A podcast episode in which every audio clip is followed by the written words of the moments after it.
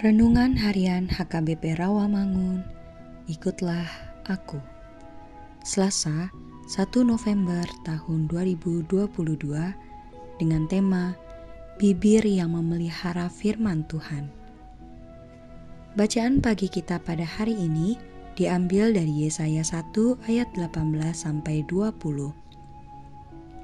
Bacaan malam kita pada hari ini diambil dari Mazmur 125 ayat 1 sampai 5.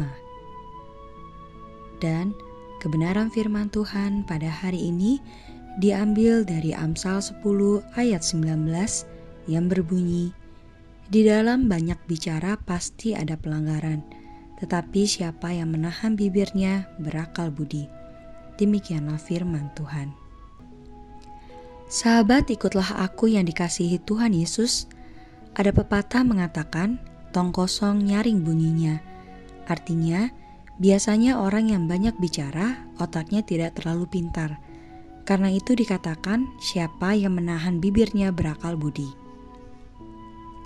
Kalau tadi orang yang pintar dan bijaksana akan memperhatikan perkataannya, dia tahu kapan harus berbicara dan kapan harus diam. Dan sewaktu dia berbicara pun, dia akan menggunakan bahasa yang lembut dan membangun.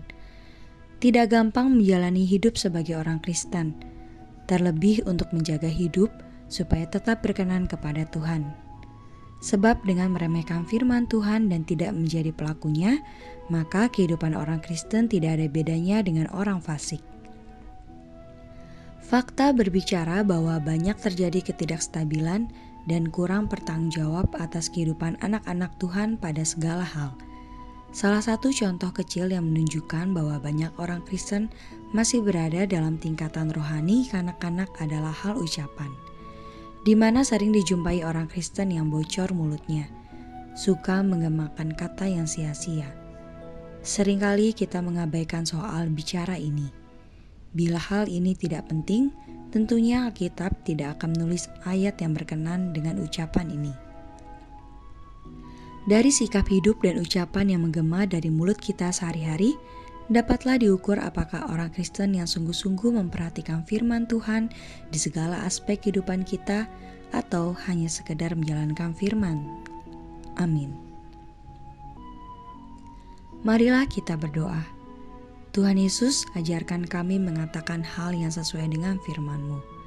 Amin.